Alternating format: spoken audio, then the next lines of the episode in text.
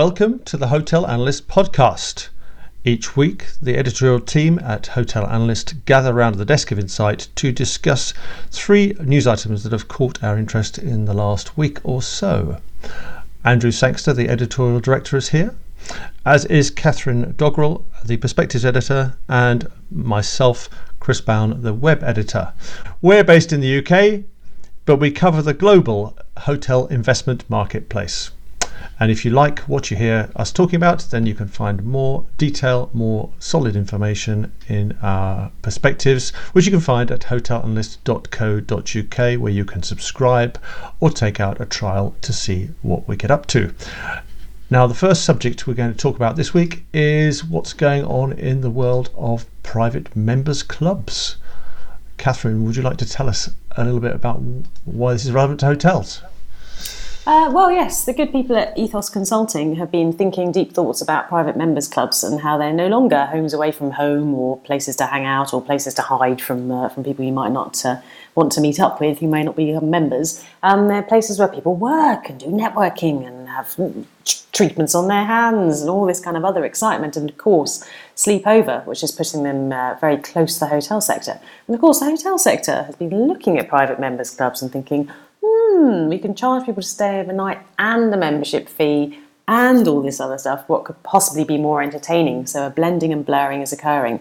And, um, and at the same time, WeWork, who of course have the WeLive brand, um, have been, the rumours have been suggesting that they're planning to raise up to $4 billion in debt ahead of their planned IPO. And, and this apparently is, is going to make their IPO more attractive um, which is the kind of financing I'm inclined to get on board with. Um, who wouldn't? Who wouldn't want to buy shares in a company that was already absolutely geared up to the hilt? Um, but uh, all all growth and no uh, all growth and no sobriety is the way ahead with WeWork. But once again, this is the things that hotels are the demands on hotels by the growth of these. Uh, different sort of models which are on the edge is pushing them into having to do these things or looking like you know massive losers. Um, witness what uh, Accor has been doing recently with Wo- Wojo, where they can um, where you can become a member and you can pop up and use uh, these spaces anywhere. And indeed, these spaces are all over the place in hotels and in other places as well. So um, more uh, more revenue opportunities for hotels and all this kind of thing, but you do have to do it proper. Um, otherwise, people just feel ripped off it is tempting to dive in on the irrationality of the WeWork business model, but I think that could take up an hour of the podcast alone. Um, so uh, I'm going to restrict my comments to really the wider piece here, and it, it's clearly the case that the, the lines between different real estate asset classes are blurring, and WeWork certainly has been one of the pioneers in that. With WeWork and its brand offshoot WeLive. Um, so it's challenging what is meant by office and office, and it's challenging what is meant by residential property, and and there's a clear blending across particularly and hospitality is is one of the the key themes that come through all of these new real estate asset classes and operational real estate is the buzzword we're going to hear more and more of. Um, looking at private members clubs, I, uh, I am not convinced that they are a thing in terms of being meaningful as a uh, as a business. I, I think where so if we if, let's have a look at say Soho House, which is something of a poster child in terms of of private members clubs, and like WeWork, it's also losing lots of money. Um, the latest accounts, which cover the year 2017 it lost um, 8.6 million pounds. The year before that 2016 it lost 8.3 million pounds. But actually they, they, make more far more money out of F&B it's something like 56% um, in 2017 um, from F&B and the actual membership piece is just 21% of its turnover. Accommodation was 14% and they're also getting into retail sales um, flogging off you know have a Soho House bed or something. Um, that's nine percent of their their turnover. So um, they look a lot more like. Uh, a restaurant company with accommodation um, and that sells the odd bit of membership rather than a membership club doing all these other bits and bobs. Um, so I, am little, and I think the future for them lies very much um, in, in, in growing the other bits of the business other than membership. That's where the, the real growth potential is. And certainly if you look at something like the NED, which is their JV, they do with, uh, I never know how you pronounce this, it's Siddle Group, Sidle Group. Um, but the NED 252 room property, huge area of, of uh, dining, seven restaurants in 3,000 square metres um, in an old banking hall. Um, it's been a huge success by all accounts. Um, I, I, think this is where, rather than the private members bit, it'll just be a sort of small adjunct of it. So it's interesting, and there's like a lot of these niches. I think there's a lot hospitality companies can learn from private members clubs in you know in, the creation of that home away from home and the other services. And I think there's certainly a blending going forward in terms of the. Um, the WeWork type nature of co-working that's going to be, be available there. But interestingly, even some of these um, private members clubs they ban you from from doing any work. They don't want you coming in there and doing your work at it. So I think I think there's different takes on this as well. But um, the the bigger piece here is yes, it's interesting. It, it's a, it, it adds some are good ideas, but in terms of is it going to be a major sort of um, sector in its own right? No, I don't think so. Now we're going to take a look at the serviced apartment sector because there's been a couple of uh, things popped up recently which have caught our interest. One of which is a look at how they're performing across Europe, and uh, it seems the numbers are looking pretty positive. And also a little further afield in Asia, looks like a couple of uh, major serviced apartment landlords are thinking about merging. Catherine, would you like to run us through the details? Um, yes, so in uh, in Europe, woo, service apartments still a very big thing. Um, RevPAR growth is now um, faster than uh, RevPAR growth in what the wider Europe hotel thing. So that's all fine and dandy. And of course, lots of people are investing accordingly. Um, though there's still some light caution, and you will be required to have a brand on your serviced apartment if uh, if you want to get any funding. Um, but that's seen an increase in the number of kind of dual branded sites. So we saw M&G doing a deal recently where there'll be a Staycity and a Premier Inn um, in the same place in uh, or next to each other in Paddington. So that's been lots of fun. And of course, the uh, global operators are continuing to release brands because a minute can't go by without one. And IHG released Atwell Suites which is all about staying and flexible whatever and working and socializing and exploring and, and other disturbing things that you could possibly do in your serviced apartment. But um, but yes, all over the place, more still on the edge there, and it is getting to the stage now. If you don't have a brand like that, you're a great big giant loser as a hotel company.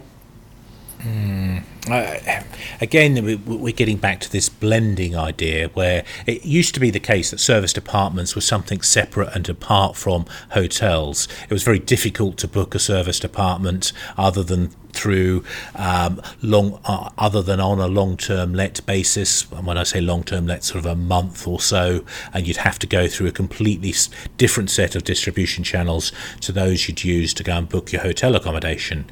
Now, what we're seeing is a blending and the serviced apartments are right up there alongside a hotel when you look at any of the main uh, booking websites for accommodation.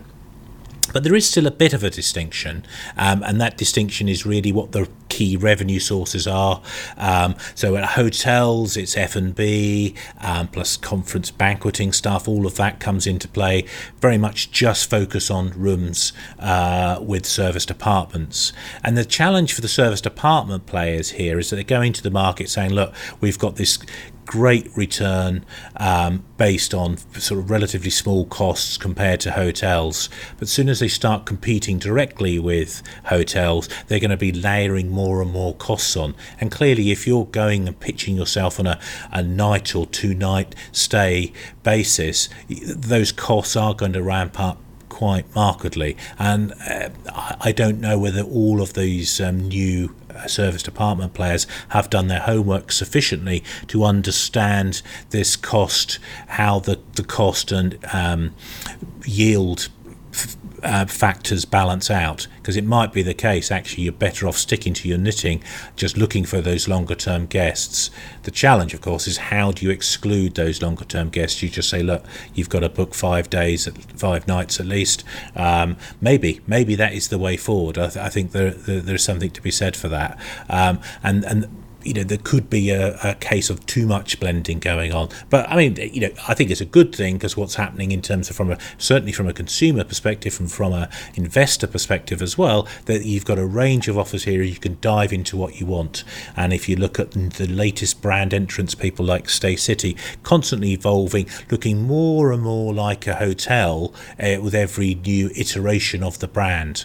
So um, the rooms are shrinking in size um, more emphasis on F&B and things like that. Um, and a lot of the new emergent brands in serviced accommodation, serviced apartments are also focused on this F&B piece. So um, it's going to be interesting to see where this all turns out. And I'm not sure we can effectively anymore draw a dividing line between the serviced apartments and hotels. Now then, get yourself some chips ready, and we're going to talk about casinos and uh, one or two interesting deals going on in that niche at the moment as well. Catherine, do you want to tell us some more? Uh, yes, so takeover of Caesars by Eldorado, much smaller company, much bigger company, um, takes us all the way back to things that are on the edge, which seems to be the, the theme, and uh, on the edge of the hotel sector, that is, not on the edge of sanity. Um, although I was shocked to learn um, from Chris about the 3,000 suites in the Venetian Macau, because that's massive, and it did did my head for a little while. Um, but um, there's money in them there hills, and much like many of these other things on the edge, it's all about keeping people on site and making them use your product. And of course, that's the entire purpose of a casino resort. Um, you ain't allowed to leave; you're not even allowed to see the sunlight, if at all possible. Um, and it's a huge money to be had. Obviously, it comes with its flaws. Um, there are lots of people talking recently about maybe Japanese gangsters and all this kind of thing. I can't build here because Japanese gangsters will get me. Seemed to be a big theme yeah. last week. Um, and of course, the Chinese, um, they like it. They like gambling. They don't like gambling. They like gambling. They don't like gambling. It's very restful for people who want to apply for licenses and build 3,000 suites um, with all this kind of mind changing. Um, but in the US, there have been um, uh, still great enthusiasm, which is why Caesars is such an intriguing deal. Although once again, where they're going to expand to, nobody really knows. It's I think more kind of a deal of cannibalisation than anything else. Well, I, I, had a look at. Uh, I was quite interested in in the numbers at Caesars. It's not a company we, we look at it uh, very often, um, given that they're based in the US and our, our focus is Europe, Middle East, and Africa, typically with a bit of Asia Pac occasionally, and very rarely talk about North America, except when they're sort of heading heading our way. So I, I, dived into the Caesars numbers just to have a gander at what they were and what they're about. And I, I always imagined that um, the sort of particularly the Las Vegas hotels were essentially. Um, great big gaming halls, more or less giving away their rooms and their food and beverage. Oh no! Um, because because they make so much cash out of the um, um, the gambling. Yes, and oh no is absolutely right. Yes, Catherine. no, they've become uh, resorts uh, of their own um, resorts of their own. They have, they have. Uh, yeah, yeah, yeah, and it, it, it, breaks down. So if you go casino, F and B, and rooms in terms of revenues, it's it's pretty much a third, a third, a third. So uh, the, the, the gambling bit is just a third, um, which I found quite surprising. Now it's not down at the sort of fifth, which is where we when we talk about private members clubs, the membership piece is only that much. Um, so, but but none nonetheless, these look much more like a hotel operation and a resort hotel operation than they do a casino. So I think they're very much in our in our business. So it's quite interesting. Yes, yes. No, I mean, I, I know plenty of people who go to the Vegas and don't talk about it, but who will go to Vegas on on holiday for two weeks and um, will stay there as a resort, not for the gambling. Um, and they are not alone. And I find that wildly, wildly disturbing. But um, but three thousand suites, imagine. but but but they, they are turning into with the entertainment and so yeah. forth. They're very quite interesting. Um, and they have all these Michelin starred chefs and all this kind of nonsense. Um, and Gordon Ramsay, I noticed. And, and lovely shopping malls. Lovely shopping malls. My favourite story about Vegas remains is when they tried to make it family friendly, and it was an almighty disaster. Um, this old, and then they resorted back to that catchline: "What goes on in Vegas stays in Vegas," which is what people are looking for this hedonistic getaway, and they, they weren't really looking for yet another uh, Disney or subpar Disney variant. Well, they no, but it is it is Disney for grown-ups, isn't it? Really, or Disney Well, Disney, Disney for for people in grown-ups. beige trousers. I'm in shorts today. I did- oh, my eyes. I did see I did see I did see a hooker um, last time I was there, so that was fine. It was very early in the morning though. She did high five me. And on that highbrow note, we finish up our podcast this week. We'll see you again soon. Bye for now.